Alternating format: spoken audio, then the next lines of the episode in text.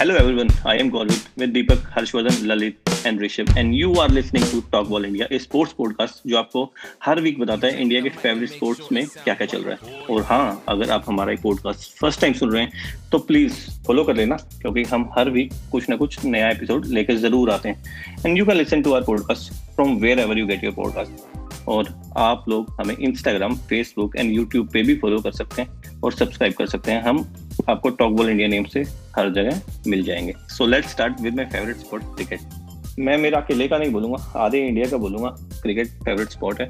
But India के last match का result in favour नहीं आया और इंडिया इंग्लैंड से by an inning and 76 run हार गया। हर्ष, बहुत ही निराशाजनक परफॉर्मेंस कहोगे इंडिया की ऑब्वियसली इंडिया को तो बैक कर रहे थे कि हाँ अभी से लीड ले लेगी, फिर आगे दो में अपन प्लेयर रोटेट करा लेंगे और सब कुछ फ्लॉप हो गया। एक इनिंग से हारना तो बहुत ही दीपक इंडिया की फुल परफॉर्मेंस से आप सेटिस्फाइड नहीं थे या फिर सिर्फ़ बैट्समैन की कुछ गलतियाँ आपको दिखाई दी वहाँ पे? मेजरली तो बैट्समैन की गलतियाँ थी लेकिन हाँ आप बोल सकते हैं क्योंकि बैटिंग पिच ज़्यादा अच्छी थी। बॉलरों ने पूरी कोशिश करी थी पहले मतलब फ़र्स्ट इनिंग में इतना अच्छा नहीं कर पाए थे लेकिन जिस हिसाब से बैट बैट्स बैट्समैन ने बैटिंग करी बहुत ही बेकार करी पहली इनिंग में। ऋषभ आपको क्या लगता है इस बात में Uh, मेरे को लगता है पहले दो दिन तो इंडिया की टीम खेलने ही नहीं आई मेरे को ऐसा लगता है कोई और ही टीम आई थी उतरी थी। इंडिया ने टेस्ट मैच थर्ड डे से खेलना शुरू किया जब सेकंड इनिंग्स में थोड़ा रन बने, पुजारा ने 91 बनाए, बाकी और एक दो अच्छी पार्टनरशिप देखने को मिली। उसके अलावा जो फ़र्स्ट इनिंग्स में जो भी हुआ, उसके कारण इंडिया को लीड गवा देनी पड़ गई और उसके बाद वक्त बदल गए जज्बात बदल गए और पूरी स्कोर लाइन बदल गई। आपने बोला था इंडिया फोर्थ मैच के फ़र्स्ट सेशन में ही हार जाएगी और ऐसा ही हुआ। थर्ड डे के दिन ऐसा लग रहा था इंडिया की मतलब मैच बचा लेगी। बट फिर मतलब ताश के पत्तों की तरह अगले दिन पूरी की पूरी देखिए वो 2002 का जो करिश्मा है वो कभी कभार ही होता है और हर बार वो एक्सपेक्ट करना बहुत मुश्किल है कि इंडिया 600 रन बनाएगी और फिर वो चीज़ दोबारा होगी तो बहुत मुश्किल है और क्योंकि वो मुश्किल है इसलिए हम उसको आज तक याद करते आ रहे पा रहे हैं। अगर वो कोई बहुत आसान चीज़ होती तो बहुत बहुत सब हर कोई कर पाता। तो हम्म, हम्म। ठीक है जो हुआ अब आगे होपफुली इससे सीखेंगे और नेक्स्ट मैच में इससे अच्छा परफॉर्म करेंगे। दीपक जब इंडिया लास्ट टाइम ऐसे पत्तों की तरह ताश के पत्तों की तरह झड़ी थी उस टाइम पे इंडिया ने 36 का स्कोर किया था ऑस्ट्रेलिया के सामने और अगले ही मैच में वो जीती थी।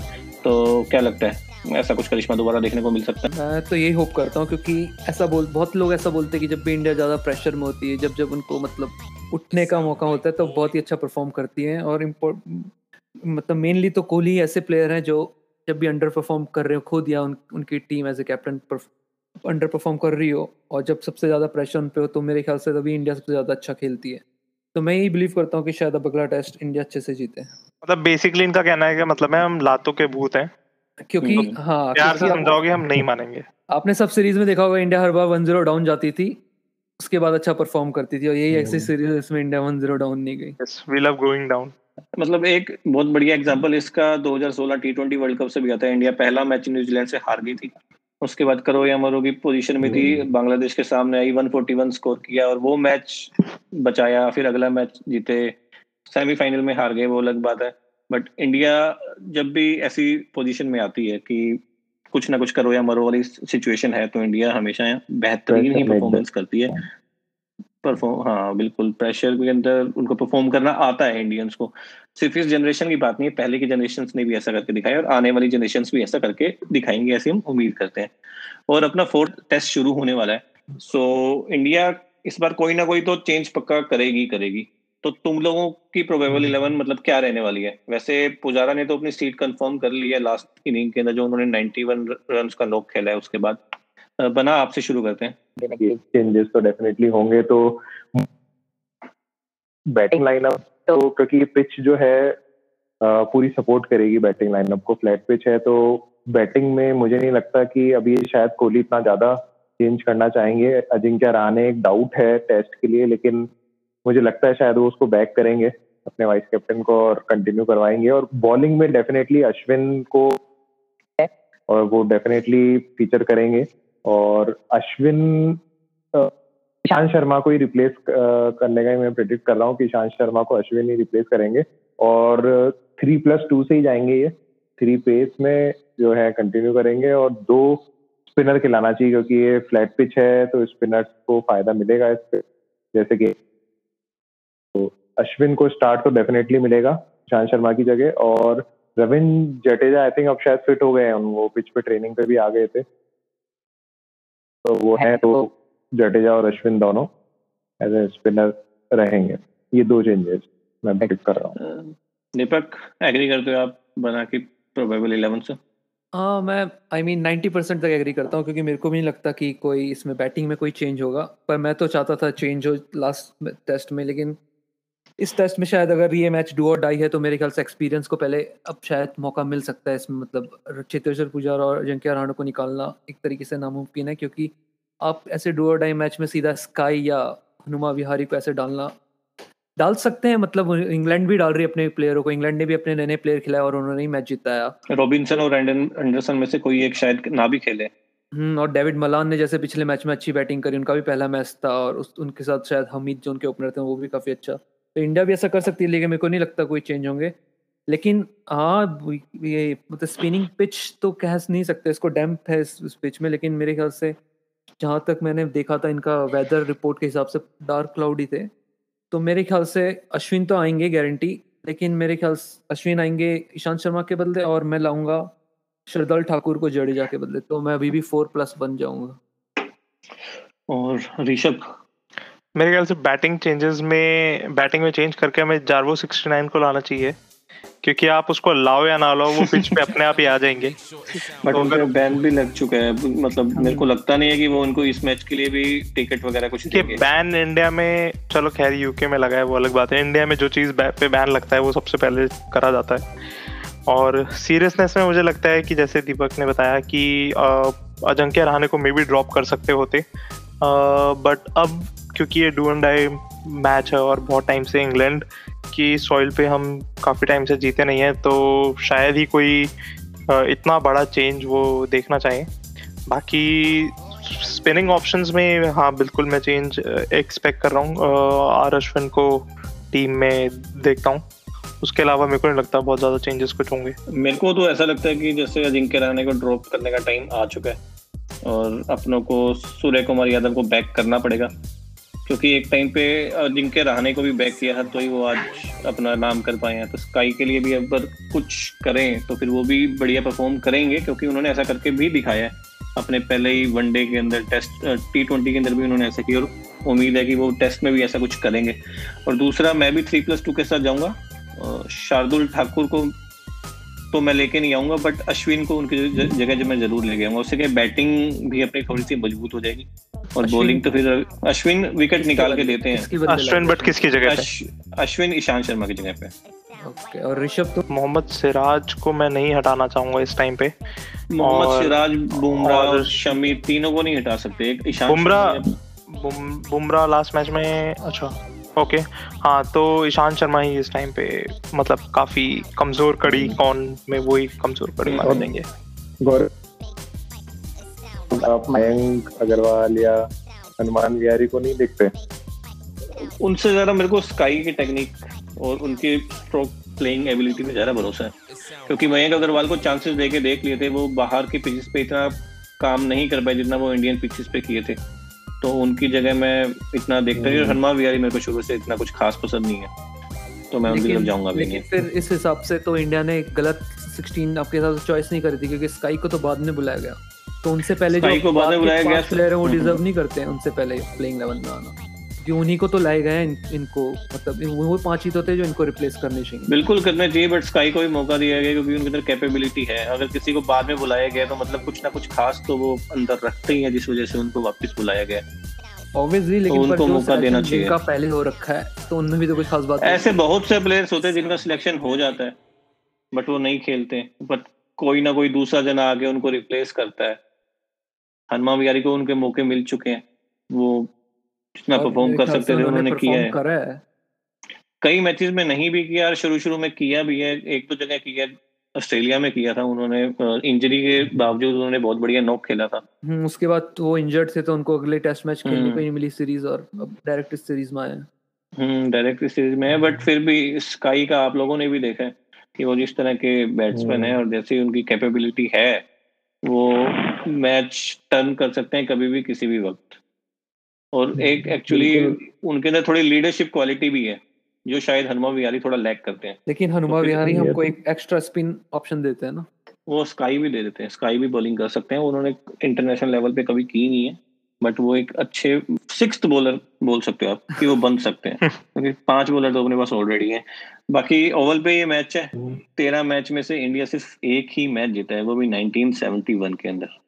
और लास्ट दो मैच यहाँ पे इनिंग्स से हारा है। इस मैच में क्या लगता है इंडिया क्या करेगी? मेरे को लगता है कि ये मैच लास्ट डे के लास्ट सेशन तक जाएगा। ओ और- नेल, बाइटिंग होगा मतलब हाँ नेल से। बैटिंग होगा। और इंग्लैंड के पास लास्ट में मैच में दो ही ऑप्शन हो जाएँगे। या तो इंडिया जीतेगी या ड्रॉ होगा।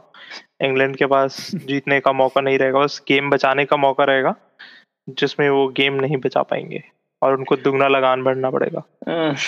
बना और दीपक मुझे क्या लगता है? है- रिज़ल्ट हम्म। निकलेगा या ड्रॉ होगा? नहीं रिज़ल्ट डेफिनेटली निकलेगा इस मैच का और अंटिल अनलेस नेचर कुछ करता नहीं है ऐसी गड़बड़। और बाकी मेरे को लगता है इंडिया को इंडिया नहीं इंग्लैंड इंडिया जो भी है टॉस जीती है तो पहले बैटिंग ही करना चाहेगी और जो पहले बैटिंग करेगी मैच उसके फेवर में रहेगा। हाँ, देखते हैं ये तो भैया। मेरे हिसाब से तो अगर इंडिया टॉस जीते तो अच्छा रहेगा क्योंकि जब कोहली टॉस जीते तब इंडिया अगर टेस्ट में जीतने के ज़्यादा चांस होते हैं। तो डिपेंड करता है कल क्या होगा। आज मतलब डिपेंड करता है दोपहर में क्या होगा। और थर्ड मैच की सेकंड इनिंग्स में विराट जब 46 पे खेल रहे थे तो बाहर जाती बॉल को उन्होंने खेला। और वैसे शायद मिस हो गई थी बॉल उनके बैट से बट अंपायर ने उन्हें आउट दे दिया था। विराट ने रहाने के साथ डिस्कशन किया था डीआरएस ले लिया, फिर उन्हें नोट आउट दिया गया। बट पचपन पे आए वो, उन्होंने रोबिन्सन की वही एक और बाहर जाती बॉल पे वापस छेड़ा और इस बार एज लगा। तो विराट कब तक ऐसे आउट होते रहेंगे? India wants to know Root को तो देखो रूट को तो पता चल गया है क्या करना है कोहली के साथ। उन्होंने अभी उनके प्रेस कॉन्फ्रेंस में ही बोल दिया था, जब रिपोर्टर ने उनसे पूछा था कि आप कोहली को किस हिसाब से देख रहे तो उन्होंने बोल रखा कि हमारा तो प्लान यही है, हम कोहली को फोर्थ और फिफ्थ विकेट पे बॉल डालेंगे। और वो हमेशा फंस रहे हैं उस बॉल में। तो अब कोहली को पता है कि इंग्लैंड क्या कर रहे थे, अब इनको, वो इस कैलिबर के प्लेयर तो हैं कि उनको समझ जाना चाहिए कि किस हिसाब से उनको अपने आप को बचाना है या किस हिसाब से मैच जिताना और अच्छे स्कोर करना। सचिन तेंदुलकर के साथ भी एक बार ऐसा हो रहा था जब वो बाहर की जाती हुई बॉलों पे आउट हो रहे थे लगातार। उन्होंने अगले मैच में जब वो उतरे पता नहीं इंग्लैंड के सामने था या ऑस्ट्रेलिया के सामने था मेरे को याद नहीं है। बट उन्होंने बाहर फोर्थ और फिफ्थ स्टंप्स की बॉलों को छेड़ा तक नहीं था। हम्म, विराट कोहली लगातार ये गलतियाँ करते आए हैं। और शायद उस मैच में उनको उन्होंने इस मैच से पहले शायद गाइडेंस ली थी गावस्कर से कि कपिल देव से? मेरे याद नहीं हाँ। हाँ हाँ हाँ हाँ कपिल देव से ली थी उन्होंने गाइडेंस हाँ हाँ। और अभी कोहली पता नहीं किससे ले सकते हैं वो देखते हैं। रवि शास्त्री। अगर वो हो अगर वो होश में रहे तो दे देंगे। हाँ तो विराट मतलब ऋषभ आपके हिसाब से कोहली क्या स्कोर करेंगे? मेरे को लगता है पहले इनिंग्स में अराउंड 50 और सेकंड इनिंग में अराउंड 70 से 100 के बीच में। बना कोहली की हंड्रेड आती हुई दिखाई दे रही है आपको यहाँ पे? नहीं मुझे मुश्किल लग रही है कोहली की हंड्रेड क्योंकि स्टार्टिंग लाइनअप मेरे हिसाब से शायद अच्छा करने कोहली की हंड्रेड मुझे मुश्किल लग रही है। पर हाँ फ़र्स्ट जो इनिंग्स रहेगी उसमें फिफ्टी पार स्कोर रहेगा। सेकंड इनिंग्स तो लेट्स सी लेट्स होप कि उसमें ज़्यादा कोहली का या तो नंबर नहीं आए और फिर से ज़्यादा रन स्कोर नहीं करने पाए। दीपक कब आएगा कोहली का वो सेंचुरी मेरे हिसाब से कोहली हंड्रेड तो नहीं मारेंगे लेकिन वो टू हंड्रेड मारेंगे लिख लेना। लिख लें। लिख लो लिख लो। लिख लो भाई सभी के सभी लिख लो। विराट कोहली मारेंगे 200 जो उन्होंने अब तक इंग्लैंड में करके नहीं दिखाया लेट्स होप अभी से कुछ ही देर में शुरू हो जाएगा मैच तो हमें पता लग जाएगा। पता चल जाएगा पता चल जाएगा। तो आप लोगों का इस मैच में player to watch out for कौन रहेगा? मेरे लिए तो अश्विन रहेंगे। ऑब्वियसली अश्विन। मेरे लिए अ, पुजारा। क्योंकि ये शायद उनका आखिरी मौका हो ओवरसीज का जिसमें उनको दिया जाए तो बहुत ज़्यादा प्रेशर होगा और वो ऐसे ही प्रेशर में देखा है कि अपने आप को प्रूव करते आए हैं अब तक। तो मैं प्लेयर टू वॉच वही होगा जिसको मैं जिस पे मैं कड़ी निगरानी रखूँगा। तो कृषा आपके पास भी कुछ पुजारे का वो चीज़ है क्या जो फ्रेड के पास शोल्सकर का है?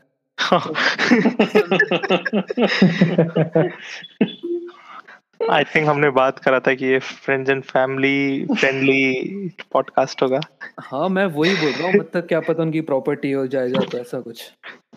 नहीं नहीं ऐसा कुछ नहीं है। और मेरे को भी ऐसा लगता है कि रविचंद्रन अश्विन जो है वो तुरुप का एक का साबित होंगे क्योंकि सरे के के लिए वो खेले थे एक गेम यहाँ पे और उन्होंने वहाँ पे छह विकेट्स लिए थे। और लास्ट पाँच टेस्ट के अंदर यहाँ पे स्पिनर्स पचास विकेट्स ले चुके हैं तो मेरे लिए भी रविचंद्रन अश्विन प्लेयर होंगे जो बहुत ही बेहतरीन परफॉर्म करेंगे। एंड वी होप कि इंडिया ये मैच जीते। And we wish Indian cricket team all the very best for the fourth test अब मूविंग ऑन हम अपने नेक्स्ट सेगमेंट की तरफ़ आते हैं। और ये सेगमेंट कवर करने वाला है अब तक की सबसे wildest transfer window but transfers की बात करने से पहले, एक चीज़ जो डिस्कस करनी है, वो है क्लोज एड जो प्लेयर्स के साथ आते हैं। तो आप लोगों के हिसाब से कोई वियर्डेस्ट या फनीएस्ट एड ऑन या क्लोज आप लोगों ने कहीं सुना हो, पढ़ा हो? दीपक, आपसे शुरू करेंगे सबसे पहले। मैंने तो मैंने वैसे तो क्लॉज तो बहुत सारे सुने कि वैसे तो क्लॉज में जनरली ऐसे ही रखते हैं कि किसको इतने गोल मारेंगे, ये कब बैलून जीतेंगे या जब आप चैंपियन लीग जीतोगे। लेकिन सबसे फनीएस्ट मैंने तो देखे दो। एक तो देखे डेनिस बर्कैम का, जिनका सा नो फ्लाई क्लॉज उसमें उनका ऐसा था कि वो फ्लाई नहीं कर सकते आउट मतलब चैंपियन लीग के मैच नहीं खेल खेल पाते थे लेकिन अगर ब्रिटिश के जो भी मैच होते थे वो ट्रेन थ्रू जाके ट्रेवल करके अलग से अवे मैच खेल लेते थे। तो उनका क्लॉस था कि वो फ़्लाइट में नहीं बैठेंगे उनको कुछ फोबिया था समथिंग कुछ। और दूसरा जो क्लॉस है वो भी आर्सेनल रिलेटेड ही है लेकिन वो रोबिटो फर्मिनो में चढ़ाया था लिवरपूल ने एंटी आर्सेनल क्लॉस ऐसा कुछ जैसे जैसे आर्सेनल बीट करी थी एक बार सोआरिस के लिए 40 मिलियन प्लस वन यूरो उसके बाद से लिवरपूल ने मतलब लिवरपूल ने बहुत गुस्से में आके उन, उनका रिलीज़ क्रॉस था कुछ 98 मिलियन समथिंग 98 मिलियन 100 मिलियन का। और ऐसा लग दिया था कि the club is not Arsenal then we will sell you तो यही दो मेरे को अभी तक थोड़े अजीब से लगे। ऋषभ आपकी क्या आपने क्या सुना? है मेरे पास तो काफ़ी सारे एग्जांपल्स हैं जिनमें सबसे फ़ेमस है लुइस सुआरेस का नो बाइट क्लॉज जो बंदा तीन बार अलग अलग जगहों पे काट खा चुका है उसके साथ बार्सिलोना ने लगाया था कि जिस दिन तूने चौथा बंदा काटा उस दिन हम तुम्हें टर्मिनेट कर देंगे। उसके बाद हाँ उसके बाद फिर उन्होंने ब्रॉटमत को काटा हुआ तो उन्होंने हाँ, उसके बाद तो फिर क्या हुआ वो अलग कहानी है और रोनाल्डिनो का एक फ्लेमिंगो में जब वो वापस गए थे अपने करियर के एंड में उनका एक क्लॉज था कि उनको वीक में दो बार डिस्कोथेक और पार्टी करने की अनुमति मिले। तो एक क्लॉज वो था और एक आ, मैंने भी एक फ्लाइंग से रिलेटेड क्लॉज सुना था। वो हाँ वो ऐसा था कि संडरलैंड ने एक प्लेयर 99 में साइन किया था और उस टाइम पे स्पेस ट्रैवल एकदम नया नया आया था तो उसके अंदर एक क्लॉज था कि आप स्पेस में ट्रैवल नहीं कर सकते एज अ ट्रैवलर या जो भी है। तो और एक एनहल डिमारिया के उसमें मैनचेस्टर यूनाइटेड ने एक क्लॉज डाला था जो कि अच्छा हुआ नहीं हुआ। यूनाइटेड को काफ़ी नुकसान होता है कि अगर एनहल डिमारिया बेलनडोर जीतते हैं तो उनको पाँच से दस मिलियन एक्स्ट्रा देने पड़ते हैं यूनाइटेड को। ये वाला तो क्लॉज नॉर्मल ऐसा तो होता ही है। हाँ एड ऑन्स कहते हैं इसको खैर। हम्म, पर आप कुछ शिप वाला बता रहे थे ना वो मेरे को समझ में नहीं आता स्टार्टिंग में एक तो था हाँ कोई नहीं मतलब वो रिचुअल था कि एक पर्टिकुलर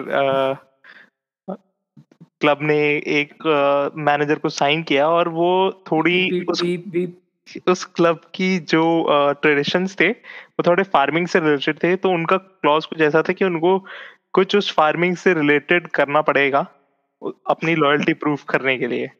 फ़ार्मिंग से कह लो या शीप मतलब ऐसे ही कुछ था जो इनअप्रोप्रिएट हो सकता है इस पर्टिकुलर पॉडकास्ट भेड़ बकरियाँ चराने को बोलना मतलब इस तरह का। मतलब चराना नहीं था बट ठीक है। मतलब सब वो गोट को चढ़ाएँगे और सारे प्लेयर उनके गोट बन जाएँगे ऐसा कुछ था। हाँ ऐसा था। मतलब गोट से ही लेना देना था कुछ। हम्म, समझ गया। बना आपको कुछ याद आ रहा है?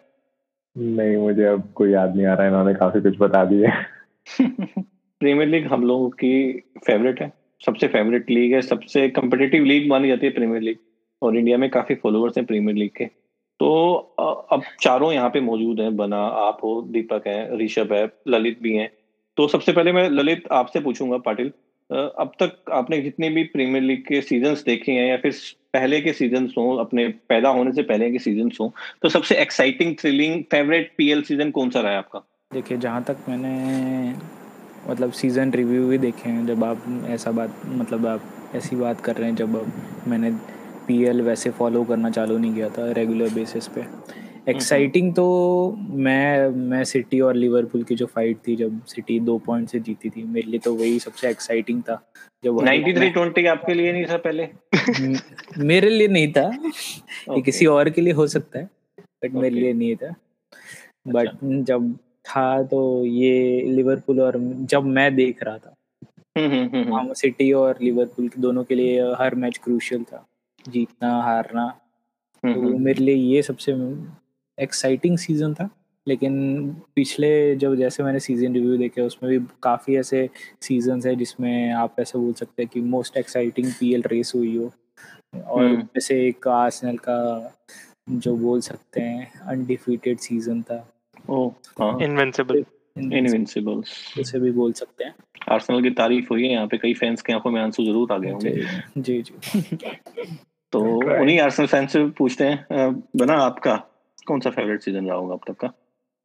देखो मैंने जब से मतलब पूरे सीज़न देखना चालू किए तो मैं उसमें से बताना चाहूँगा 15 16 का जो सीज़न था बहुत एक्साइटिंग पूरा सीज़न मतलब मैंने 12 13 से देखना स्टार्ट कर दिए थे तो बिल्कुल फुल सीज़न कर रहे हैं तो 15 16 वाला बहुत एक्साइटिंग रहा था। उसमें सबसे बेस्ट पार्ट ये था कि ओजिल टॉप असिस्ट उसने किए थे प्रीमियर लीग में premier league of the season player premier league player of the season तो वो मेरे लिए काफ़ी एक्साइटिंग था क्योंकि ओजल को मैं इतना, मेरा फेवरेट प्लेयर है ओजल तो अब तो क्या काफ़ी डेस्टिनेशन अलग हो गए, काफ़ी चीज़ें हुई, लेकिन उस सीज़न में उसका जो परफॉर्मेंस रहा, मुझे बहुत ही मज़ा आया और फ़र्स्ट पोजीशन के लिए काफ़ी सालों बाद आर्सेनल फाइट कर रही तो पता नहीं कब देखने को मिलेगा। लीस्टर ने वो टॉप कर लिया था लेकिन आर्सेनल सेकंड पे फिनिश किया था उसके अंदर।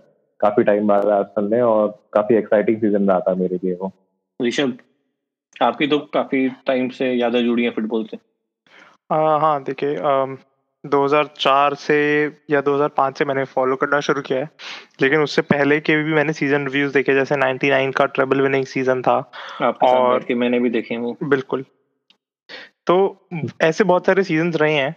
बट मतलब मैं 2008 की चैंपियंस विनिंग टीम और वो सीज़न को भी इंक्लूड नहीं करूँगा। मैं इस टाइम पे 2012 और 2013 का सीज़न अपना फेवरेट मानूँगा। बहुत सारे रीजंस हैं उसके और सबसे बड़ा है सर एलेक्स फर्गसन की विदाई और काफ़ी टाइम हो गया था। काफ़ी टाइम तो नहीं कहूँगा मतलब काफ़ी टाइम तो अब हुआ है।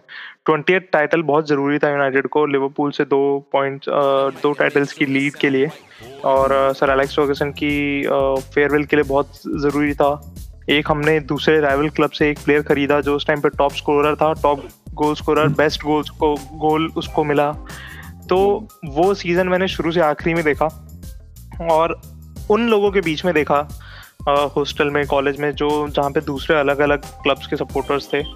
तो वो एक बहुत ही इमोशनल कह लो या बहुत ही कॉम्पिटिटिव एनवायरनमेंट था जिसके बीच में मेरे को सेलिब्रेट करने को मिला। तो इसलिए वो मैंने बहुत क्लोजली फॉलो किया और बहुत ज़्यादा उससे अटैच था इसलिए वो मेरा फेवरेट सीज़न रहेगा। दीपक आप बच चुके हैं। मैं भी यही बोलने वाला था मेरा भी सबसे फेवरेट 2012 2013 रहा। क्योंकि उस उस सीज़न को हम सबने लिव करा। हम जिस हिसाब से कॉलेज में देखते रहे सब? रात के बारह बजे जाके वार्डन से छुप के देखते थे रिमोट में लेके। मैच वाले भैया अभी मांग वाले नहीं हमारे हमारे सिक्योरिटी वाले भैया जब जब रिमोट नहीं होता था पाटिल का S5 काम आता था। बिल्कुल। हाँ, तो मेरे पास उसका डिश टीवी का कोड अभी भी सेव्ड डिश टीवी का कोड तो वो रिचार्ज अगर वीआईटी यूनिवर्सिटी से हाँ वीआईटी यूनिवर्सिटी का कोई एडमिन अगर ये पॉडकास्ट फॉलो करता है और सुन रहा है तो प्लीज़ बुरा मत मानिएगा आज भी हम उस टाटा स्काई का एक्टिवेशन कोड हमारे पास आता है। तो मेरा भी वही सबसे ज़्यादा मतलब एक तरीके से बहुत फेवरेट सीज़न रहा और उस उस सीज़न में सबसे मेरा फेवरेट मैच वो रहा यूनाइटेड वर्सेस सिटी वाला जो हम लोग सबने मिलके मैच में देखा था बहुत सारे लोगों ने हम्म। देखा था। और आखिरी में हम्म, हम्म, पूरा पर्सी की फ्री किक में को अभी तक याद है। समय का टांग निकालना। हाँ, जिस हिसाब से हम खड़े होके सब नाचे थे जो तो ये सीज़न ही मेरा सबसे फेवरेट रहा। मेरे को एक सीज़न याद आता है मतलब मैं आप लोगों के बाद में फुटबॉल फॉलो करना शुरू किया था। बट अभी काफ़ी टाइम से मैं देख रहा हूँ, एक साल से लगातार देख रहा हूँ तो काफ़ी सीज़न हैं जो मेरी नज़र के अंदर बहुत अच्छे थे। पाटिल ने एक बताया लिवरपूल का जो स्टेरन मतलब स्टीवन जिरार्ड ने जो मिस किया था, उस वजह से सिटी जीती थी। एक वो बहुत अच्छा सीज़न था। और एक सबसे कम्पिटिटिव सीज़न था 1988-89 का, जब आर्सेनल जीती थी। 37 मैचेस के बाद लिवरपूल और आर्सेनल का स्कोर लिवरपूल 76 पॉइंट्स पे थी और आर्सेनल के 73 पॉइंट्स थे। देखिए काफ़ी पुरानी बात है याद नहीं है हाँ हाँ मैंने आज ही देखा है मैंने आज ही वो सीज़न देखा है। और आखिरी मैच इन दोनों टीम्स के बीच में था लिवरपूल को दो ज़ीरो से हारना था आर्सेनल को दो ज़ीरो से जीतना था ताकि सब बराबर आ जाता है और उससे आर्सेनल जीती और ऐसा करके दिखाया आर्सेनल ने। आर्सेनल ने लिवरपूल को एनफील्ड पे हराया दो ज़ीरो से हराया और वो आखिरी मैच में आखिरी गोल मतलब 90 प्लस फोर मिनट में उन्होंने गोल किया था और उसके बाद वो सीज़न जीती थी 98 88 और 89 का। तो मेरे को सबसे एक्साइटिंग सबसे थ्रिलिंग सीज़न यही लगा। ऐसा सेम एक एक वो सीज़न में था 2000 2001 2002 में समथिंग जब आर्सन वेंगर ने कुछ बोला था वो बहुत आगे थे और उसके बाद Alex Ferguson sir Alex Ferguson ने भी कुछ बोला और सारे मैच जीत गए और आखिरी दो मैच जब आते आते यूनाइटेड ने लीग जीत ली थी वही बहुत अच्छा सीज़न था। Two thousand one two thousand two था या two thousand two two thousand three था? वन टू तो मेरे हिसाब से आर्सेनल जीती थी टू थ्री हो सकता है। क्योंकि आर्सेनल थ्री फोर में इनविंसिबल्स रही थी ना? हम्म, हम्म तो मेरे ख्याल से टू थ्री हम्म टू थ्री होगा फिर वो वाला तो। और अपने आगे बढ़ते हैं अब अपने उसी की बात करते हैं ट्रांसफर्स की जहाँ से अपने ये टॉपिक शुरू किया था। तो जिस ट्रांसफ़र विंडो में मेसी बार्सिलोना से अलग हो चुके हैं दूसरे क्लब को ज्वाइन कर चुके हैं। क्रिस्टियानो रोनाल्डो 12 साल बाद फिर से यूनाइटेड के साथ जुड़ गए हैं। तो अपने आप में ये ट्रांसफ़र विंडो सबसे वाइल्डेस्ट होनी ही है, सबको पता है। सबसे पहले इसी ट्रांसफ़र की बात करते हैं अपने, क्रिस्टियानो का यूनाइटेड से जुड़ना। सिटी के साथ र्यूमर्स बहुत तकड़े थे तो कहीं भी सोचा था कि ऐसा हो पाएगा, ऋषभ, आपके इमोशंस बहुत ज़्यादा जुड़े थे इस चीज़ जी मेरे को ऐसा लगता है कि योरहे मेंडेस की एक ये चाल कह लो या कुछ भी कह लो दो तीन हफ़्ते पहले हमने एक पोस्ट देखा था रोनाल्डो का बहुत बड़ा पोस्ट जिसमें उन्होंने क्लियरली ये बताया कि मैं मेरा म्यूज़ियम है मैड्रिड में मैं मैड्रिड नहीं आऊँगा कहीं भी उसने ये नहीं बोला कि मैं यूवेंटस छोड़ूँगा मैं यूवेंटस से खुश नहीं हूँ या मैं वो करूँगा तो ये बहुत ही सोची समझी साजिश थी मेरे को ऐसा लगता है अब ये ऐसा मेरे को लगता है हम्म। जो भी एग्रीमेंट हुआ किसी को पता नहीं पता क्या भी हुआ कि रोनाल्डो ने ये मूव ये फोर्स किया है यूनाइटेड के ऊपर प्रेशर डाला जानबूझ के कि मेरे को लो। uh, क्योंकि उसको पता था कि यूनाइटेड के फैंस और जितने भी वो हैं वो कभी रोनाल्डो को सिटी की जर्सी में खेलते हुए नहीं देख पाएँगे और बोर्ड के ऊपर बहुत ज़्यादा प्रेशर आएगा कि उनको ये मूव हाईजैक करना है। हाईजैक ये कुछ भी कहिए। तो मेरे ख्याल से ये बहुत ही ऑर्केस्ट्रेटेड मूव है रोनाल्डो का। जहाँ तक बात है सिटी में उसको जाने की तो हाँ ऑब्वियसली बहुत ज़्यादा दर्दनायक होता वो हमारा देखा। Uh, मतलब बचपन से जिसको देखते आए हैं हम इमेजिन नहीं कर सकते उसको हम सिटी uh, की जर्सी में। और ये बहुत बहुत बड़ी बात हो जाती। और मेरे को लगता है कि पेप गॉडियोला की टीम में रोनाल्डो फिट नहीं बैठ पाते इवन तो उनको एक स्ट्राइकर चाहिए बट मेरे को ऐसा लगता है। और काफ़ी इमोशनल हुए ये दो दिन। आ, मैंने तो सारे पोस्टर्स निकाल लिए थे जलाने को बट टाइम से पहले ही मेरे को पता लग गया और कंफर्मेशन आ गई और बच गए। अब जब रोनाल्डो यूनाइटेड के अंदर जुड़ ही चुके हैं तो दीपक एक क्वेश्चन मेरे दिमाग में बहुत टाइम से चल रहा है। मैं हर बार बार पूछे भी जा रहा हूँ कि कब रिवील करेंगे कब रिवील करेंगे तो कब रिवील करेंगे रोनाल्डो का नंबर क्या होगा वो नंबर वो नंबर ऑब्वियसली नंबर सेवन होगा। अब सबको पता चल चुका है नंबर सेवन होगा क्योंकि प्रीमियर लीग के रूल के हिसाब से भी अगर आपने प्लेयर का रजिस्टर कर दिया है नंबर सेवन जो कवानी का कर दिया था तो आप किसी हम्म। और को नहीं दे सकते अनलेस कोई प्लेयर आपका जाए और जो प्लेयर का नंबर सेवन है वो दूसरा नंबर ले ले। तो मेरे ख्याल से अब डैनियल जेम्स बट इसके तो, लिए भी शायद प्रीमियर लीग से कुछ परमिशन वगैरह लेनी पड़ेगी ऐसा कुछ है? हाँ ऑब्वियसली उनका एक वो होता है उनको अप्लाई करना पड़ेगा उसके लिए क्योंकि उनका नंबर उनको रीजनिंग देनी पड़ेगी और जो उनका रीज़न सही है कि उनका number twenty one national league के लिए नेशनल टीम के लिए भी उनका ब्रांड भी है तो वो ट्वेंटी वन ईजीली ले लेंगे और रोनाल्डो नंबर सेवन में चले जाएँगे। रिविल उससे पहले ही होगा, जैसे ही ये अब जैसे ही पोर्टुगल का लास्ट मैच होगा इस, जो अभी चल रही है क्वालिफिकेशन उसके नेक्स्ट डे मेरे ख्याल से रिलीज़ हो जाएगा रोनाल्डो का नंबर क्योंकि उसी दिन रात को वो लोग पोर्टुगल से इंग्लैंड के लिए निकल लेंगे। और अगला क्वेश्चन जो है मेरा बहुत ही कंट्रोवर्शियल क्वेश्चन रहने वाला है और ये क्वेश्चन मैं उन दो जनों से पूछूँगा जो यूनाइटेड के फ़ैन नहीं है बट आप दोनों अपने जज्बातों को थोड़ा सा और इमोशंस को थोड़ा सा कंट्रोल में रख के ही बोलना। क्या आप लोगों को भी लगता है कि रोनाल्डो की यूनाइटेड में जगह नहीं बनती? सबसे पहले ललित आपसे पूछता हूँ मैं ये। हम्म, जी रोनाल्डो रोनाल्डो एक ऐसे प्लेयर है जिनके लिए कोई भी टीम किसी भी लीग में कोई भी बोले तो जगह बना सकती है? वो एक ऐसे प्लेयर है जो आपकी टीम में बहुत सारी चीज़ें ऐड करते हैं। गोल्स ऐड करते हैं लीडरशिप बोल सकते हैं आप। तो आप ऐसा तो नहीं बोल सकते कि वो कुछ किसी टीम को वो मतलब बेनिफिट्स नहीं दे सकते, लेकिन देखिए, मैं यूनाइटेड की बात नहीं कर रहा, लेकिन लेकिन अभी रोनाल्डो की जो एज है, वो एक पर्टिकुलर रोल ही निभा सकते हैं किसी क्लब में, अगर जाएँ तो। एक अगर टीम कोई खेलना चाहती है किसी फॉर्मेट में तो जिस एज पे रोनाल्डो है, वो as a world class finisher है। वर्ल्ड क्लास विंगर नहीं है जो उन्होंने पूरी ज़िंदगी खेला है। वर्ल्ड क्लास फिनिशर तो उन्हें बोल सकते हैं, अगर वो यूनाइटेड में वर्ल्ड फिनिशर के तौर पे गए हैं तो वो ऑफ़ कोर्स थर्टी या ट्वेंटी गोल्स इजीली दे सकते हैं उनको। बट एक टीम की ज़रूरतें जैसी हैं वैसे मैं सोचता नहीं हूँ कि यूनाइटेड को चाहिए थे। बट अब आपको अब मैं बिल्कुल एग्री करता हूँ इस बात से। वो यूनाइटेड के बोर्ड की मर्ज़ी और उनकी मर्ज़ी है। अब वो हम्म। कह सकते हैं आप। बाकी बना हम्म, बना बना बना से पूछूँगा हम्म, बना से पूछूँगा। बना कितना एग्री करते हो बिल्कुल। पाटिल बिल्कुल सही कह रहा है एकदम की बात इसने कही है। एकदम अनएक्सपेक्टेड ट्रांसफ़र था ये। यूनाइटेड का कोई ट्रांसफ़र प्लान नहीं था। बिल्कुल एकदम से जब रोनाल्डो ने खुद ने कहा कि आई वॉन्ट आउट तो सबसे फ़र्स्ट डेस्टिनेशन किसी भी इंसान के आप देख ले भले ही वो फुटबॉल को इतना फॉलो नहीं करता होगा उसमें यही टीम आएगी मैनचेस्टर यूनाइटेड जो उसकी नेक्स्ट डेस्टिनेशन हो सकती जो फुटबॉल को तो, फॉलो ही नहीं करता होगा तो उसको यूनाइटेड के बारे में पता कैसे होगा? नहीं मैं कह रहा हूँ जो फुटबॉल को उतना फॉलो नहीं करता यही जानता है मैनचेस्टर यूनाइटेड रोनाल्डो कोई भी टीम जो ऑब्वियसली उनके वेजेस अफोर्ड कर सकती है वो ऐसा प्लेयर लूज नहीं करना चाहेगी अगर वो आपकी टीम में आ रहा हो।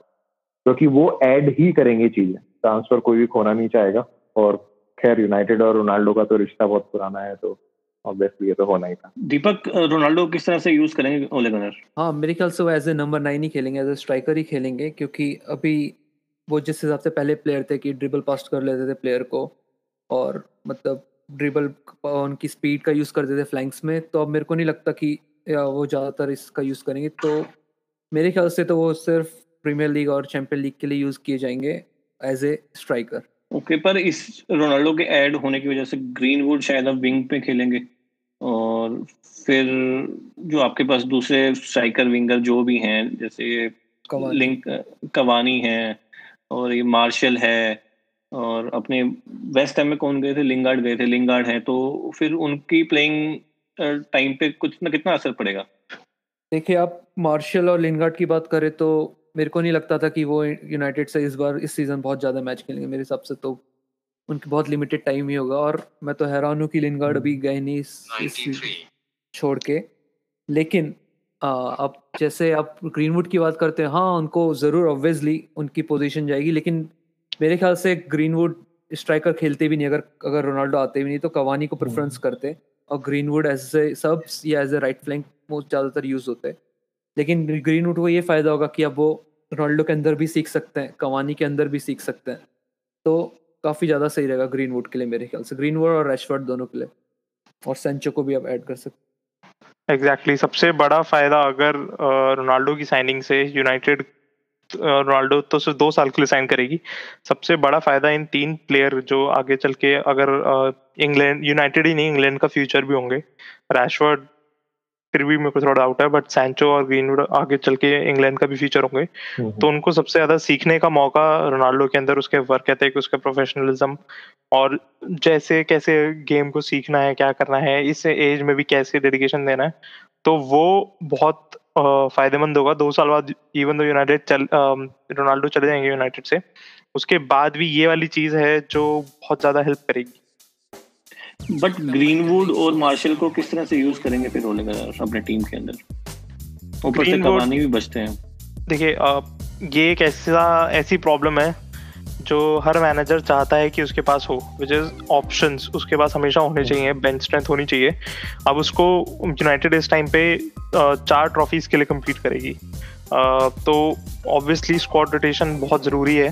पिछली बार एक दो साल से हमारे पास बेंच स्ट्रेंथ बिल्कुल नहीं थी। अब इसके अंदर आप ये देख सकते हैं कि Sancho sorry Greenwood winger turn striker हैं। बेसिकली वो विंगर थे। ऐसे ही रैशफर्ड को विंगर बना दिया गया और तो अभी तक यूनाइटेड को कॉम्प्रोमाइज करना पड़ रहा था पोजीशन पे अब उनके पास पोजीशन हैं बेंच स्ट्रेंथ है कवानी और रोनाल्डो रोनाल्डो को आप पूरे 90 मिनट शायद नहीं खिलाएँगे प्रीमियर लीग में। या तो आप 70 मिनट में खिला के उनको नेक्स्ट गेम के लिए प्रिजर्व करेंगे, या फिर चैंपियंस लीग में उनको मौका देंगे। सेम गोज फॉर कवानी आप उनको अगर स्टार्ट कराते हैं तो ज़रूरी नहीं है सेवेंटी मिनट तक खिलाएँ। और रैशफोर्ड को तो हमने देखा ही है कि वो शुरू के सीज़न में इतना खेल लेते हैं इंजरी प्रोन है। सेवेंटी मिनट तक वो अपने आप ही एग्जॉस्ट हो जाते हैं। और मार्शल आई थिंक बिल्कुल कंसिस्टेंट नहीं है और इस साल शायद उनका आखिरी सीज़न होता। लोन पे भी जा सकते थे और मे बी चार महीने में विंडो दोबारा खोलेगी तो दोबारा फ्रांस वापस जा सकते हैं। तो आई थिंक कोई प्रॉब्लम नहीं होगी और अगर होगी तो मैन मैनेजमेंट अच्छी तरह से संभाल लेंगे इसको। और ट्रांसफ़र विंडो ग्रीनवुड अच्छे सीडीएम भी खेल सकते हैं फ्रेड से तो अच्छा ही खेल सकते हैं। सीडीएम तो इस टाइम पे मैं तो कहता हूँ रोनाल्डो अगर सीडीएम खेल सकता है तो यूनाइटेड लीग जीत सकती है। सीडीएम तो हमें बहुत चाहिए। मूविंग ऑन ट्रांसफ़र विंडो का जो लास्ट डे था उस दिन बहुत तहलका मचा। एंटोनी ग्रिजमैन फिर से एथलेटिको मैड्रिड में आ गए जुड़ गए for a year loan with obligation to buy in 40 million euros तो Patil what's your view on this transfer देखिए मैंने पिछले पॉडकास्ट में भी बहुत बार कहा था कि बार्सिलोना जिस केओस में वो उस केओस से अब बाहर निकलना उनके लिए बहुत मुश्किल है।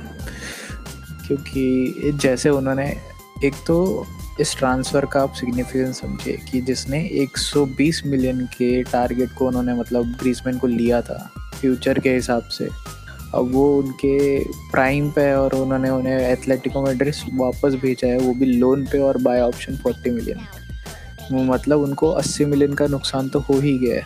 ऊपर से वो उनका अगला टारगेट था लूक डिजोंग अब कहने वाली बात है जो ग्रीसमैन जैसे क्वालिटी प्लेयर को छोड़ के वो ल्यूक डिजोंग के पास जाना चाहते हैं। तो उनकी ट्रांसफ़र स्ट्रेटजी तो छोड़िए उनकी टीम का स्ट्रक्चर ही अभी उन्हें पता नहीं है मोस्टली उनकी ट्रांसफ़र स्ट्रेटजी हम मेरे को तो समझ में नहीं आ रही रोनल्ड कूमन को पता हो हाँ। कि शायद वो पूरी डच टीम बनाना चाहते हो केमिस्ट्री बनाना चाहते हो बट ये फीफा अल्टीमेट टीम नहीं है जिनकी वो अगर बैठ के डच टीम बनाए और ये करे तो सब बैठ जाएँगे। सारे तो, सारे नीदरलैंड कोच कैसे ये डच टीम बनाते हैं बट अब छोड़िए। अब मैं कहना चाहता हूँ कि बार्सिलोना अभी भी उसी केओस में मतलब बवंडर में फंसी हुई है जो उनसे निकलने का मेरे को तो कोई दिख नहीं रहा पर शायद वो निकाल ले कुछ सॉल्यूशन अब रोनाल्ड कीमन के अलावा अपने पास ऋषभ जैन भी यहाँ पे मौजूद है जो इसके बारे में बता सकते हैं कि बार्सिलोना की क्या स्ट्रेटजी रहने वाली है। क्योंकि ग्रीसमैन पहली बार मेसी की शेडो से बाहर खेलने वाले थे बट इतने में ही उनके उनको टाटा बाय कर दिया गया। देखिए, मेरे को लगता है कि 2018 या 19 में 18 में आई गेस इनको जब लिया गया तब लेपोटे प्रेसिडेंट था। उस टाइम पे इस सारी प्रॉब्लम की आप कह सकते हो रूट रख दी गई थी, जिसकी वजह से आज मेसी नहीं है। जो कॉन्ट्रैक्ट्स प्लेयर्स को दिए गए, जो सैलरीज दी गई उस टाइम पे उमटिटी जैसे प्लेयर को और मुरीबा और ये जितने भी प्रॉब्लमैटिक कॉन्ट्रैक्ट्स है कुटिनियो को और और नई साइनिंग्स जो आई पैनिक को, इन सबको जो भी नए कॉन्ट्रैक्ट्स दिए गए, उन्होंने उस 2018-19 में उस प्रॉब्लम की नींव रख दी थी, जिस प्रॉब्लम की वजह से मेसी को क्लब छोड़ना पड़ा। तो ये ट्रांसफ़र बहुत ज़रूरी था बारसा के लिए, उसकी वेजेस को डिवाइड करने में और एक तरह से पूरी की पूरी तरह बाद में आज नहीं तो कल ऑफलोड करने के लिए। अभी आप सोच रहे हो कि बार्सिलोना ने ग्रीजमैन छोड़ा है इस साल वो कैसे करेंगे? बट आगे उनको अगर वो नहीं रिलीज़ करेंगे तो उनके लिए और अपनी नई साइनिंग्स को इंक्लूड करना मुश्किल होगा। ग्रीजमैन के साथ साथ जो दो ट्रांसफ़र और हमने कल देखे मुरीबा जो कि एक बहुत ही प्रॉब्लमेटिक थी। एक, पिछले एक साल से वो कॉन्ट्रैक्ट साइन नहीं कर रहे थे। उनको भी एक बहुत ही लुक्रेटिव ऑफ़र दिया गया था पहले, जो कि उन्होंने साइन नहीं किया। एमरसन इवन दो वो यूनाइट बारसा के प्लेयर इस साल ही बने, पिछले साल लोन पे थे बट उनको भी ऑफलोड किया गया।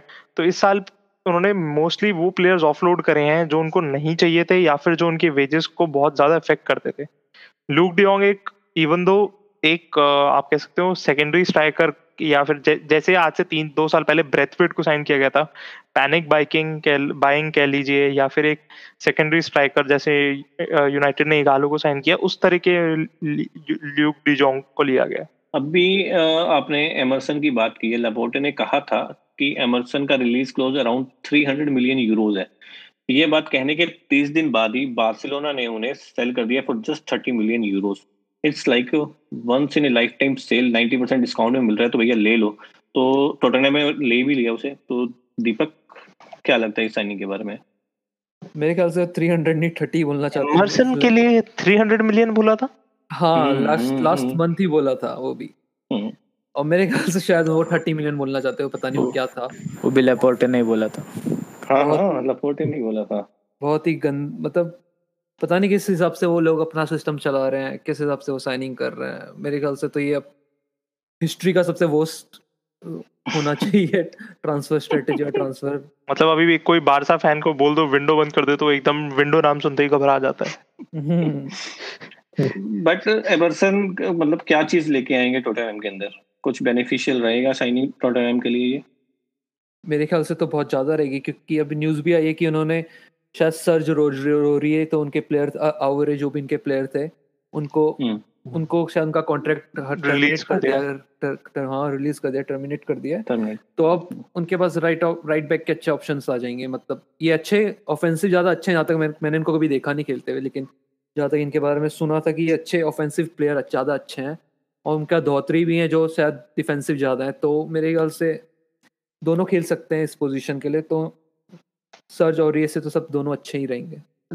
यूनाइटेड ने जो है वो डैनियल जेम्स को सेल कर दिया है। लीड्स यूनाइटेड ने उन्हें परचेज कर लिया। दो साल पहले भी शायद ये डील होने वाली थी बट उस टाइम नहीं हो सकी इस टाइम हो चुकी है। तो ये लीड्स के लिए कितनी सही रहेगी डील ऋषभ? मेरे ख्याल से लीड्स के आ, जो भी आप अगर माँ को भी ऐसा क्या की टैक्टिक्स देखें जो कि हमेशा ही काउंटर अटैक और एक फास्ट बिल्डअप के लिए होती है तो उस हिसाब से बहुत अच्छी स्ट्रैटेजी रहेगी क्योंकि डैनियल जेम्स के पास सबसे अगर कोई एबिलिटी है आई थिंक तो वो वो स्प्रिंट ही है। और लीड से अच्छा आई थिंक ये डैनियल जेम्स के लिए एक करियर में ग्रोथ होगा।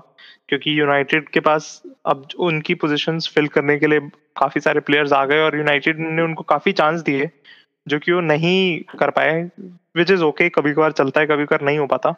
और प्लेयर्स को दूसरे क्लब में जाके शाइन करना पड़ता है। जैसे डिपाई यूनाइटेड के साथ नहीं चले फिर ओलंपिक लायंस के साथ चले और अब बारसा जा चुके हैं तो प्लेयर ग्रोथ के लिए बहुत सही है एक गाना बहुत ही फ़ेमस है। उसकी दो लाइनें मैं यहाँ पे बोलूँगा। जवानी जाने मन हसीन दिलरुबा मिले तो दिल जवा निसार हो गया। तो बना आर्सेनल कौन सा निसार यहाँ पे लाने की ट्राई कर रही है जो उन्होंने टोमी आस्तु को साइन किया जो एक और यंग प्लेयर है? मतलब बहुत अच्छा स्टार्ट किया है आपने। काबिल तारीफ़ एकदम। नहीं, देखो हेक्टर बेलेरिन को ऑफलोड करना ही था और राइट बैक का ऑप्शन हमें मतलब अभी चाहिए ही था शुरू से और उसी का ही एक साइनिंग वेट कर रहे थे। आपको जैसे नहीं बताओ आजकल अभी सिर्फ़ एक ही अभी या तो ये देख रही थी कोई एक स्ट्राइकर ऑप्शन मिल जाए इनके लिए फ़ीस मतलब इतना ज़्यादा उसका नहीं हो। फ़ीस तो वैसा तो स्ट्राइकर को इनको मिलना नहीं था। तो राइट बैक ही एक ऑप्शन में जाता जो इनको पूरा करना था। बाकी इन्होंने अपने ऑप्शन मतलब सारे जो है साइनिंग वो कर दी थी कंप्लीट तो राइट बैक कॉलम चेम्बर्स जो कि राइट बैक नहीं है लेकिन फिर भी उनको राइट बैक पोजीशन पे खिलाया जा रहा है। ठीक है? और उसकी जैसे हेक्टर बेलेन जो पहले स्टार्टिंग लाइनअप में आया करते थे मेन ठीक है? तो हेक्टर बेलेन तो इस बार ऑफलोड होने ही थे उनको प्लेइंग इलेवन में नहीं इंक्लूड किया जा रहा था। तो एंड टाइम पे जब एकदम लास्ट स्टेज पे हेक्टर बेरेन का आया कि हाँ ये इनकी डील लास्ट स्टेज पे अपना ट्रांसफ़र कंप्लीट किया। बट हमने एक लास्ट पॉडकास्ट में भी डिस्कस किया था कि बहुत ही ज़्यादा यंग प्लेयर्स की साइनिंग हो रही है तो यहाँ पे आपको ऐसा फील नहीं होता कि कहीं ना कहीं एक मैच्योर प्लेयर की नीड है इस टीम को? उन, उन उनमें से किसी को टारगेट करना चाहिए मैं इतने आप वन स्पेंड कर रहे हो एक ही ट्रांसफ़र विंडो में जो एक आर्सेनल मतलब कोई सोच नहीं सकता कि आर्सेनल इतना पैसा एक ट्रांसफ़र विंडो में स्पेंड करेगी। और आप एक भी साइनिंग नहीं है जो टीम को आते ही अपना देने लग जाए। और आर्टेटा का जो वर्क प्लान है, उन्होंने भी ये स्ट्रेटेजी यही लगा रहे हैं कि जो मैंने साइनिंग करी है, अभी जो मैंने छह प्लेयर साइन करे हैं, ये आपको आने वाले दो साल में, तीन साल में रिज़ल्ट देंगे काफ़ी आर्सेनल को अच्छी पोजीशन पे लेके जाएँगे। लेकिन यही, इसी चीज़ पे आर्सेनल फैंस आर्सेनल से नाराज़ हैं क्योंकि वो ये चाह रहे हैं कि हमें जो trust the process trust the process को बहुत साल हो चुके हैं अब। तो ऑब्वियसली इस चीज़ से तो डिसअपॉइंटेड है क्योंकि अब फिर जो मेजर साइनिंग है ओडेगार्ड और बेन वाइट इन दोनों से इस सीज़न परफॉर्मेंस और जिस टाइप से बेन वाइट को खेलते हुए देखा तो मुझे लगता है अभी उन्हें काफ़ी टाइम लगेगा। छह सात मैच लग जाएँगे अपनी परफॉर्मेंस दिखाने में और ओडेगार्ड ने अभी स्टार्ट किया है। अब देखो इस पे बहुत ज़्यादा वेट है उनके मेटलैंड नाइल्स जो जाना चाह रहे थे उन्होंने इस बारे में इंस्टाग्राम स्टोरी भी डाली थी उन्हें तो कहीं भेजा नहीं गया। तो इनको किस तरह से यूज़ करेंगे बाडेटा नहीं आर्टेटा के ट्रांसफ़र ये प्लेइंग प्लान्स में बिल्कुल भी नहीं है। मेटलैंड नाइन्स और मेटलैंड नाइन ने साफ़ कह दिया है कि मुझे आप सिर्फ़ सेंटर मतलब मिडफील्ड में ही आप मुझे आपको खिलाएँ प्लेइंग लाइन अगर आप मुझे ऑप्शन दे रहे हैं तो क्योंकि आर्टेटा इन्हें या तो विंग इधर राइट विंग बैक के उस पर खिलाते थे मेटलैंड नाइन्स को। कभी आगे का इनको ऑप्शन नहीं दिया। एमरी ने से स्टार्ट किया था उन्हें एमरी ने कि विंग्स पे खिलाना है इसको। मना कर चुके हैं कि मुझे मिडफील्ड ही खेलना है और इसलिए ये खुद फोर्स कर रहे थे मूव लेकिन जो कि हो नहीं पाई वो मुझे नहीं लगता कि इनको इतना टाइम मिलेगा और सिर्फ़ जो दूसरे गेम्स भी नहीं है। सिर्फ़ जो लीग कप्स लीग मैचेस हैं उनमें भी प्लेयर काफ़ी हैं रोटेशन के लिए तो मुझे नहीं लगता इनको टाइम मिलेगा। हो सकता है जो नेक्स्ट ट्रांसफ़र विंडो आ रही है उसमें ये किस कोई नया क्लब ढूंढ ले। अटलेटिको ने एक प्लेयर लोन पे साइन किया तो दूसरा लोन पे दे दिया। सोल निकोज अब चेल्सी से जुड़ेंगे इस सीज़न अच्छी साइनिंग है चेल्सी के लिए पाटिल आपके हिसाब से ही है वो तो आने वाला वक्त ही बताएगा। वैसे तो उनके पास उस पोजीशन में खेलने वाले बहुत ज़्यादा प्लेयर है। मतलब अगर आप सीज़न भी देखें तो अगर तीनों कंपटीशन में वो कम्पीट करे तो शायद ही साउलिनेस को प्रीमियर लीग में तो कम ही बोल सकता हूँ। कप मैचेस में ज़्यादा चांस मिलेगा उनको। और जैसे एंटोनी कंटी कोवचिच जॉर्जीनियो ये सब उसी पोजीशन के लिए कम्पीट करते हैं। बट ये कह सकते हैं कि साउलिनेस एक अच्छी अपॉर्चुनिटी थी उनके लिए, जो काफ़ी चीप थी। जैसे उन्होंने लोन पे साइन किया है और ऑप्शन टू आया है। तो वो टेस्ट कर सकते हैं और साउलिनेस के पास एथलेटिको में खेलने के कम चांसेस थे। तो मैं तो चेल्सी को चेल्सी लिए बार्गेन ही था ये एक तरीके से। और वो मान गए तो शायद टूचल ने उनको बोला ही होगा कि आप किसी क्रूशल लीग में या किसी क्रूशल कंपटीशन में खेलेंगे आप एक तरीके से। उनके मेन फोकस होंगे वो। बट वो जिस पोजीशन में खेलते हैं उनके लिए उनके पास मतलब मोर देन इनफ प्लेयर्स है। एक क्वेश्चन मेरे को आपसे पूछना है कि इस टाइम पे अब हम देख पा रहे हैं कि डील्स हाईजैक होती हैं या फिर ऐसा होता है कि अगर कोई और प्लेयर किसी और टीम में फ़ायदेमंद हो सकता है तो दूसरी टीम ट्राई करती है कि वो उसके पास ना आए। इस डील में देखा गया था कि यूनाइटेड को सीडीएम बहुत ज़रूरी था। और सॉल निगेस के पीछे काफ़ी टाइम से यूनाइटेड थी इसी डील में लोन के लिए। तो क्या ये हो सकता है कि चेल्सी जिनके पास ऐसी सीडीएम पोजीशंस पे बहुत अच्छे अच्छे प्लेयर्स हैं दो अच्छे प्लेयर दो नहीं मैं तो तीन कहूँगा कोवचिच जॉर्जिनियो और कांटे तब भी उन्होंने एक सॉल निगेस को साइन किया। क्या वो इसलिए किया कि यूनाइटेड के, के पास ना जा पाए वो? किनसे पूछ रहे हो ये ललित पाटिल से। हम्म। देखिए एक प्लेयर अपना अगर फ्यूचर कमिट करा जैसे उनके तीन साल एथलेटिको या तीन या दो साल पड़े थे एथलेटिको मैड्रिड में। तब भी उन्होंने लोन टू बाय ऑप्शन में अगर चेल्सी को मूव कर रहे हैं तो उन्होंने ऑफकोर्स टूचल से पूछा होगा कि अगर मैं अपना एक साल अगर यहाँ कमिट कर रहा हूँ तो उन प्लेइंग टाइम की क्या अपॉर्चुनिटीज़ है? क्या किस पे फोकस कर रहे हैं वो? तो वो और उनके फ्यूचर के बीच में बात है जैसे यूनाइटेड का अप्रोच है ऑफकोर्स यूनाइटेड के पास मौका था काफ़ी मिडफील्डर्स के साइन करने का, जो उनके बजट में थे या नहीं थे वो मुझे पता नहीं। बट अगर मैं श्योर हूँ कि वो, अगर साउल नूनेस के पीछे अगर पहले जाना चाहते और कर लेते, जैसे चेल्सी ने डेडलाइन डे पे अवेलेबिलिटी जब उनको मौका मिला, उनके एजेंट ने कॉन्टैक्ट किया, जैसे न्यूज़ में आया हुआ है तो उनके पास अबंडेंट बोलते हैं अपॉर्चुनिटीज़ थी ये करने के लिए। तो मेरे को तो नहीं लगता कि हाईजैक किया है बट ये साउथ न्यूनेस को एक गोल्डन अपॉर्चुनिटी नहीं मिली है कि वो चेल्सी में आगे कुछ साबित कर पाए। और उन्हें भी शायद इसीलिए हाँ भरी होगी क्योंकि इनको यही एक अच्छा मौका दिखा होगा। मूविंग ऑन एम्बापे का इस सीज़न रियल मैड्रिड से टाई अप होना बहुत मुश्किल लग रहा था और वैसा ही हुआ। रियाल की 200 मिलियन यूरोस की बिड भी पीएसजी ने डिक्लाइन कर दी। तो ऋषभ क्या लगता है आपको कि एम्बापे इस साल पीएसजी के लिए कोई नया कॉन्ट्रैक्ट साइन कर सकते हैं? मतलब मेरे को लगता है साइन करना चाहिए। क्योंकि इस टाइम पे रियाल एकदम खोखली है। अगर वो रियाल जाते हैं तो पेरिस की स्ट्रैटेजी यही होगी कि वो एम्बापे को लूर करके बाकी और वर्ल्ड क्लास प्लेयर्स को लेके आए। बट इस टाइम पे पीएसजी का जो स्क्वाड है, मेरे को बोलने की ज़रूरत नहीं, सबको पता ही है कि वो हर ट्रॉफी के लिए कम्पीट कर कर सकता है और जीत सकता है इवन तो मेरे को लगता है कि वो उनको और आगे साइन करना चाहिए। और अगर वो नहीं साइन करते तो उनके करियर के लिए मेरे को नहीं लगता कोई बहुत अच्छी बात होगी रियाल जाना इस टाइम पे। बना जैसे ऋषभ बोल रहे हैं कि पीएसजी का स्क्वाड जो है बहुत अच्छा है बट पीएसजी के स्क्वाड के अंदर मेसी हैं जो 34 के हैं राइमोस है वो 36 के हैं वाइनल्डम है वो 30 प्लस के हैं अपने नेमार है वो 30 प्लस के हैं। तो कब तक ये कम्पीट कर पाएँगे? आपको भी लगता है कि पीएसजी के साथ जुड़ना चाहिए इनको? नहीं बिल्कुल पाटिल ने ये एक पॉडकास्ट के अंदर कहा था पीएसजी जो है ये अभी करंट वो देखती है ट्रॉफीज को, कि अभी हम इस साल अपना सीज़न कैसे सक्सेस बना सकते हैं।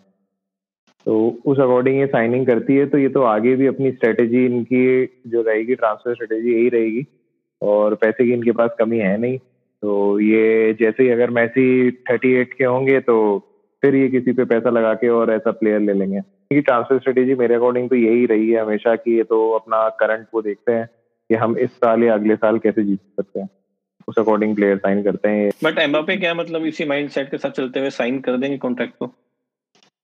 हाँ मुझे लगता है वो साइन वाला लाइक जैसे ऑब्वियसली अगर उनको मूव करना होगा तो वो क्लब को बोल ही सकते हैं। आप क्लब से फेथफुल रहो तो क्लब आपसे भी फेथफुल रहता है तो वो साइन कर लेंगे क्योंकि इसमें पीएसजी को भी फ़ायदा ही है जैसा आपने बोला कि आप क्लब से फेथफुल रहो तो क्लब आपसे फेथफुल रहेगा ऐसा नहीं भी हुआ केन के केस में? हाँ मैंने खुद नहीं देखा है आजकल में होते हैं लेकिन अगर अच्छे प्लेयर हैं टॉप प्लेयर हैं तो नहीं अच्छे उस पर टर्म्स में जाते हैं कई प्लेयर जाते हैं। वहीं रियल मैड्रिड ने कमाविंग को कमाविंगा को साइन किया है। रियल ने कोई प्लेयर तीन ट्रांसफ़र विंडोज़ के बाद बाई किया है। तो दीपक गुड साइनिंग है रियल के लिए? हम्म मेरे ख्याल से तो अच्छी बट इससे पहले एल्बा भी साइन किया था उन्होंने। वो तो फ्री ट्रांसफ़र था। अच्छा तो मतलब तीन ट्रांसफ़र विंडो बाद पैसा खर्च किए। ओके ओके हाँ। मेरे ख्याल से तो एक अच्छी साइनिंग है क्योंकि वो काफ़ी मतलब उस प्लेयर का काफ़ी नाम हो रहा है। यूनाइटेड से भी वो जुड़े थे लेकिन यूनाइटेड ने कोई बिड नहीं लगाई थी। लेकिन वो एक, एक वो एक बॉक्स टू बॉक्स मिडफील्डर है और काफ़ी अच्छे प्लेयर हैं और आपको जैसा आप देख हम देख ही रहे कि रियल मेड्रिड के अभी सारे मिडफील्डर की एज काफ़ी मतलब एजेड हो चुके हैं अब क्रूज भी मॉड्रिक भी कासीमेरो भी। तो ये शायद ये फ्यूचर के लिए भी देख रहे हैं और अभी भी इनको अच्छे से यूज़ कर सकते हैं। तो मेरे ख्याल से तो काफ़ी अच्छी साइनिंग रहेगी। तो प्लेइंग इलेवन में मतलब अपनी जगह बनाएँगे मतलब शुरू स्टार्टिंग इलेवन के अंदर ही? नहीं मेरे को नहीं लगता अभी इनकी जगह इतनी रहेगी लेकिन बेंच थ्रू बहुत आ, आ सकते हैं लेकिन मेरे को नहीं लगता कि बड़े मैचेस में या चैंपियन लीग के कोई इंपॉर्टेंट मैच हो नॉकआउट मैच हो तो मेरे को नहीं लगता ये स्टार्ट करेंगे। ये ट्रांसफ़र विंडो के अंदर आप लोगों की बेस्ट साइनिंग कौन कौन से रही है? ललित आपसे शुरू करूँगा मैं। हम्म, लिए तो पीएसजी के लिए मैसी ही होंगे क्योंकि जैसे मैं बोलूँ उनके लिए तो वो भगवान ही है। एक प्रकार से क्योंकि अगर जैसे उनके एम्बापे का फ्यूचर भी क्या बोल सकते हैं फिफ्टी फिफ्टी है और पर उनके लिए एक मेजर साइनिंग इसलिए क्योंकि वो उनकी क्लब ब्रांड और उनके क्लब की परफॉर्मेंस एटलीस्ट दो तीन साल के लिए तो गारंटीड है। और अगर वो उन्हें किसी प्लेयर फ्यूचर प्लेयर्स को अट्रैक्ट करना चाहे तो भी उसके लिए उनके लिए प्लस पॉइंट होगा कि वो मैसी के साथ खेलेंगे। तो मेरे लिए तो मैसी ही है। बना आपकी? नहीं लो इसकी तो साइनिंग से एकदम ऑब्वियसली हमारे लिए तो बिल्कुल दूसरे क्लब्स के लिए तो होने वाली है वो लेकिन बहुत ही एक्साइटिंग साइनिंग है ये तो। मतलब प्रीमियर लीग में मज़ा आने वाला है इस सीज़न बहुत सही। यूनाइटेड फैंस आप लोगों की भी रोनाल्डो वाली साइनिंग सबसे best signing personal best signing रही है? हाँ। अपने हिसाब से को भी पहले बोल लो। मेरे हिसाब से तो मैं वरान के साथ जाऊँगा क्योंकि वो एक ऐसी जगह थी जहाँ हमें मैगवायर का पार्टनर एक चाहिए था। काफ़ी टाइम से चाहिए था। और आई थिंक मेरे हिसाब से वो यूनाइटेड की बेस्ट साइनिंग होगी इस सीज़न मेरे लिए तो मेरे लिए तो बेन वाइट रहेंगे क्योंकि अब रोनाल्डो उनके सामने खेल पाएँगे तो रोनाल्डो के लिए अच्छा रहेगा। मज़ाक कर रहा हूँ मैं। बिल्कुल। मैं भी वेट कर रहा हूँ यूनाइटेड आर्सेनल का। मेरे मेरे लिए भी रोनाल्डो ही है क्योंकि हम इतने बारह साल बाद देखेंगे रोनाल्डो को उनकी जर्सी में खेलते हुए और यूनाइटेड में। तो काफ़ी काफ़ी मज़ा आने वाला है तो मेरे लिए भी क्रिस्टियानो रोनाल्डो रहेंगे। अच्छा और एक ऐसी साइनिंग जिससे ज़्यादा सबसे ज़्यादा शौक हुए आप या फिर वो साइनिंग जिसके चांसेस बहुत ज़्यादा थे और वो कंप्लीट नहीं हो पाई? ऐसी कोई साइनिंग आप लोगों के ध्यान में आ रही है? ललित। जी मुझसे आप हेरिकेन का नाम बुलवा नहीं चाहते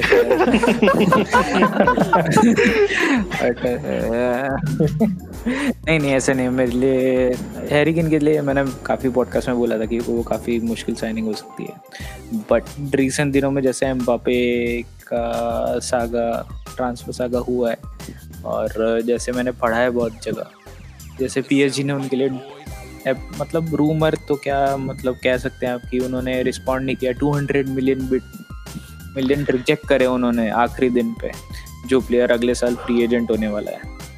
तो मुझे लगा था कि एटलीस्ट एम्बापे मूव कर सकते हैं आराम से इस विंडो में बट अब कतार में बहुत पैसे हैं भाई, क्या बोले? उन्होंने मना कर दिया। तो मेरे लिए तो ये बहुत शॉकिंग न्यूज़ थी बट अब उनके लिए एफ़ या कुछ मायने तो रखते हैं नहीं। उनके खुद के इस प्रेसिडेंट यूएफए के बोर्ड में तो क्या ही बोले? देखिए 2022 में वर्ल्ड कप कतर में है तो वो उस टाइम पे किसी भी ऐसे क्लब के ओनर को बिल्कुल भी नाराज़ नहीं कर सकते। सिंपल सी बात यही है। वो ऐसे मेरे लिए बोल रहा हूँ कि मेरे लिए तो ये बहुत शॉकिंग ट्रांसफ़र न्यूज़ थी कि वो दो हज़ार मिलियन दो सौ मिलियन मना कर सकते हैं किसी एक प्लेयर के लिए जो अगले साल फ्री एजेंट होने वाला है। ऋषभ आपकी कोई ऐसी साइनिंग आपको ध्यान में आ रही है? शॉकिंग सबसे ज़्यादा मेरे लिए साइनिंग से ज़्यादा मैं कहूँगा लीविंग मेसी का होगा क्योंकि बचपन से ही सुनते हैं कि वो उसी क्लब में आ, है उसी ने उसको उस उसके ऑपरेशंस करवाए। बचपन में जब उसको ग्रोथ डेफिशिएंसी थी बचपन से ही उसका ध्यान रखा और उसने एक बात बोली भी थी कि मैं कभी बार्सिलोना नहीं छोड़ूँगा। अगर कभी अलग हुआ तो उनकी वजह से मैं छोड़ूँगा। They would want me out तो वो जो हुआ वो मेरे लिए सबसे बड़ा शॉकिंग था इस साल। बागबान मोमेंट ऑब्वियसली बिल्कुल नहीं शॉकिंग तो ऑब्वियसली मैसी रही है। साइनिंग जो कि लास्ट पिछले हर ट्रांसफ़र विंडो में इनके रूमर्स उठते थे लास्ट ट्रांसफ़र विंडो में इतने रूमर्स उठे थे, और मैसी ने खुद ने स्टेटमेंट रिलीज़ किया था कि मैं आई विल मतलब मैं बार्सिलोना में ही अपना देखता हूँ, और वो नेक्स्ट अगले ही सीज़न मतलब उनको पड़ रहा है, और उनकी जो कॉन्फ्रेंस थी, उसमें भी उन्होंने बोला कि वो नहीं चाहते थे मूव करना। तो तो एक बहुत बार्सिलोना फ़ैन तो ये बहुत बहुत ही ज़्यादा शॉकिंग एग्जिट था। और बाकी मेरे लिए एक जो साइनिंग नहीं हो पाई मैं बहुत ही ज़्यादा चाहता था आजकल में मेडिसन खेलते हुए देखना। लेकिन वो बिल्कुल नहीं हो पाई खूब।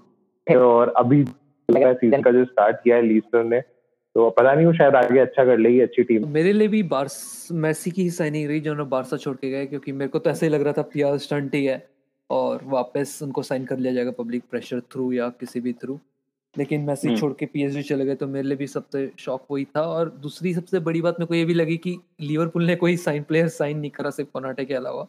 तो उन्होंने सिर्फ़ कॉन्ट्रैक्ट एक्सटेंड करे पूरे साल। हाँ, काफ़ी शॉकिंग था क्योंकि मेरे ख्याल से उनको भी स्ट्राइकर की ज़रूरत थी और शायद उनको भी माने के लिए भी शायद रिप्लेसमेंट नहीं बोल रहा लेकिन एक एक्स्ट्रा एक ऐसा प्लेयर चाहिए था जो हम्म। उनको बीच बीच में चेंज करता रहे। तो मेरे ख्याल से तो मेरे लिए यही मूव शॉकिंग था कि लिवरपूल ने कोई बड़ा प्लेयर साइन नहीं करा क्योंकि वो चाह रहे हैं कि वो भी इस बार इस सीज़न अच्छा करें। चलो। एक इसी आ, इसी बात पे एक जस्टिन मोमेंट आया है अभी अभी। यही यही मैं कहने वाला था कि कोई जस्टिन मोमेंट नहीं आया। कि क्वीन एलिजाबेथ ने रोनाल्डो से उसकी पहली जर्सी साइंड जर्सी रिक्वेस्ट करी है भी आया है। Queen Elizabeth oh. has personally requested to reserve the first Manchester United jersey signed by Cristiano Ronaldo. Even though royal family हमेशा से देखा गया कि एस्टन विला की लॉयल रही है बट पता नहीं है क्यों हो रहा है अभी। रोनाल्डो इफ़ेक्ट तभी तो बहुत एक्साइटिंग सीज़न रहने वाला है। PR stunt yeah though moving on to our fun segment it's time for quiz तो एकदम रिलैक्स हो जाओ जो भी प्रेशर था बोलने का सब दूर कर दो। पाटिल एकदम चिलैक्स हो जाओ। और पाटिल से वीडियो पाटिल पे काफ़ी प्रेशर पाटिल पे काफ़ी मेरे को प्रेशर दिख रहा था अभी बोलते टाइम। तो पाटिल एकदम चिल हो जाना ना? और जी जी। हम्म, थोड़ा एनर्जेटिक एनर्जेटिक तरीके से। जी जी जी जी बोलिए। स्टार्ट करेंगे सबसे इजी क्वेश्चन के साथ में। मैनचेस्टर यूनाइटेड ने लास्ट मैच में ही longest away matches unbeaten run बनाया है for a English top five top flight club so ये रन कितने मैचेस का है? चारों से पूछूँगा मैं ये। 28 मैचेस 28 बस बोल दिया सबने। ऋषभ। हाँ जी 28 ओके तो अगले क्वेश्चन पे आता हूँ मैं। ये भी चारों से मैं क्वेश्चन पूछ रहा हूँ। और ये लास्ट अवे डिफीट किस डेट को और किस टीम के अगेंस्ट आई थी मैनचेस्टर यूनाइटेड की? हम्म, 2019 में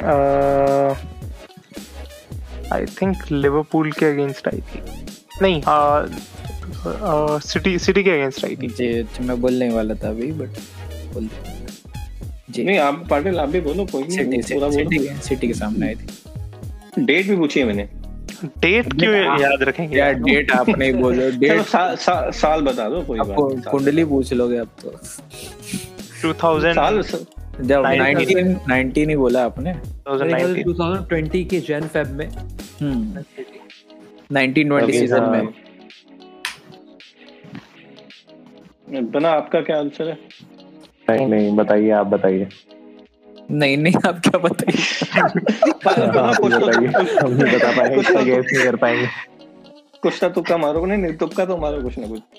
2020 के स्टार्टिंग के अंदर ही आई होगी ये लॉ सिटी से ठीक है तो मतलब ट्वेंटी ट्वेंटी के शुरुआत में नाइनटीन जैन को लिवरपूल से आ रही थी एनफील्ड में आ रही थी। तो ये उसका सही आंसर है। मतलब मेरा वाला सही था। कहाँ सही था? तूने भी मैंने- सिटी बोला था। आपने सिटी मैंने उससे पहले लिवरपूल बोला था। लिवर तो फिर उसके बाद सिटी पे आ गया था ना? तो मैंने 2020 बोला था उसके लिए मेरे को एक पॉइंट हाँ हाँ एक पॉइंट एक पॉइंट एक पॉइंट चलो। ठीक है। अगले क्वेश्चन पे आते हैं। अभी इंडिया लास्ट मैच जो है वो इनिंग्स से हारी है और कोहली दो मैच हारे हैं इनिंग्स के साथ। और इंडिया का कौन सा ऐसा कैप्टन है? किस कैप्टन की लीडरशिप में इंडिया टेस्ट मैच में इनिंग्स से सबसे ज़्यादा हारा है। और ये कितने मैचेस हैं? मेरे ख्याल से एम एस धोनी चार मैच पता नहीं। क्योंकि रीजन ये है कि वो चार दो जगह जाके पाँच ज़ीरो पाँच ज़ीरो आ रहे तो शायद वहाँ पे कहीं होगा।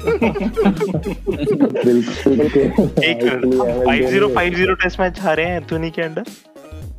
हाँ इंग्लैंड में हारे हैं ऑस्ट्रेलिया फाइव ज़ीरो मतलब पाँचों टेस्ट मैचेस हम हार गए। हाँ हाँ क्लीन स्वीप तो ऑस्ट्रेलिया में तो अपनी कैसी हालत है अभी पता नहीं मैंने टुक्का मारा है आई डोंट नो हाँ तो मेरे हिसाब से वही होना चाहिए। चलो बना। नहीं नहीं पता कितने मैचेस हैं। धोनी कितने मैचेस है पता नहीं। तो कैप्टन महेंद्र सिंह धोनी लोग रखोगे। हाँ जी। हम्म। हम्म, पाटिल तो आप भी सभी के साथ बहती गंगा में हाथ धोगे? जी ऑफ़ कोर्स ये ऐसी ताज़ा इंफॉर्मेशन पे मैं भी हूँ जब धोनी का कुछ होगा।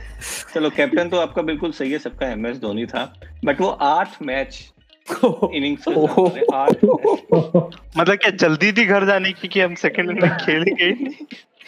आई डोंट नो ये तो धोनी बता पाएँगे। क्या वो पहले दिन ही सोच लेते थे कि ये मैच तो हारना ही। है पाँच दिन खेलते भी नहीं थे। पाँच दिन कहाँ से खेलेंगे? जब इनिंग से ही।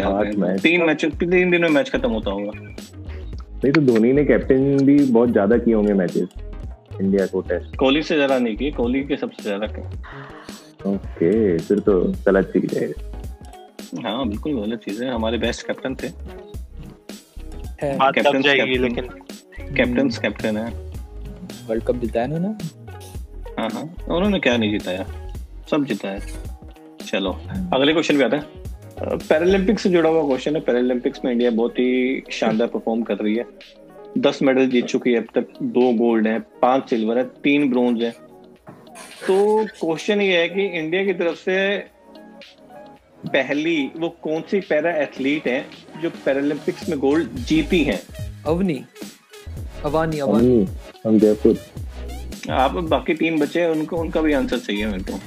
हाँ वानी मुझे शूटिंग इसका करने idea है। दी थी। पिस्टल में कौन सी वो है? Air rifling pistols hmm. हाँ शूटिंग पाटिल? जी मुझे आप क्वेश्चन वापस बोलिए कि पैरालंपिक्स में पहला गोल्ड मेडल किसने जीता ऐसा? पैरालंपिक्स में कौन सी वो 2020 की बात नहीं मैं कर रहा। हम्म। पैरालंपिक्स में कौन सी वो पहली ऐसी एथलीट हैं जिन्होंने इंडिया को गोल्ड जिताया है। इस सीज़न तो बोल रहा इस वो तो इस सीज़न में जिताया है पहला गोल्ड उन्हीं का था। हाँ। पर इंडिया की वो पहली ये पहला गोल्ड लेडी यही है। कोई कोई तो करेगा कोई तो- कोई ने गूगल कर लिया यहाँ पे। पाटिल गूगल कर रहा है। से आ गई तो टाइप नहीं हो रहा ये डाल तो किसी का नहीं पता होगा दीपक सही है दीपक सही है। अवानी अवानी लिख रहा है पहली एथलीट है पहली फीमेल ऐसी एथलीट है जिन्होंने इंडिया को गोल्ड मेडल जिताया है। पाटिल ने क्या सर्च करा वो पूछो। नहीं नहीं मैंने पहला एथलीट सर्च करा था जिसने गोल्ड मेडल जीता मुरलीकांत पेट ही सुना मैंने इतने एफर्ट्स के पॉइंट्स दिए जाएँगे। हाँ। माइनस में। सही नहीं। मैंने जवाब चलो। नहीं देखा है चलो। लास्ट क्वेश्चन पे आते हैं ना? जी। मैनचेस्टर सिटी का आर्सेनल के विनिंग स्ट्रिक चल रहा है। तो ये विनिंग स्ट्रिक कितने मैचेस का है? पाटिल सिर्फ़ पाटिल से। किसका? मैनचेस्टर मैनचेस्टर सिटी का आर्सेनल के अगेंस्ट जो विनिंग स्ट्रिक चल रहा है ये कितने मैचेस का है? आठ आठ। हाँ। बना एग्री करते हो? और आगे चलते हैं अभी कुछ आपको अगर डिस्कस करना है। मोहन बगान ने जो एफसी कप में क्वालिफाई कर दिया वो भी हाँ बहुत ही माइन्यूटली बैंगलोर एफसी एक पॉइंट से रह गई। नहीं तो वो भी क्वालिफाई हो जाती है और एक बहुत अच्छा प्लेयर अभी साइन किया है। लालीगा से हाँ, लालीगा से इंडिया आया है। वास्केस आई थिंक उसका नेम है। वाह। आईएसएल में खेलेंगे। वास्केस हाँ। आईएसएल में खेलेंगे लालीगा से आए हैं तो वो भी बहुत अच्छा देखने वाला होगा। तो अगर आप लोग ये हमारा पॉडकास्ट पहली बार सुन रहे हैं, मैं पहले भी रिपीट कर चुका दोबारा रिपीट करूँगा और तब तक रिपीट करता रहूँगा जब तक आप लोग फॉलो नहीं करेंगे हमें। तो अगर आपने फॉलो नहीं किया होगा तो हमें फॉलो कर लेना। तो ओके टाटा बाय अगले पॉडकास्ट में मिलेंगे, अगले वीक मिलेंगे, उससे जल्दी मिलेंगे। शबा खैर बाय बाय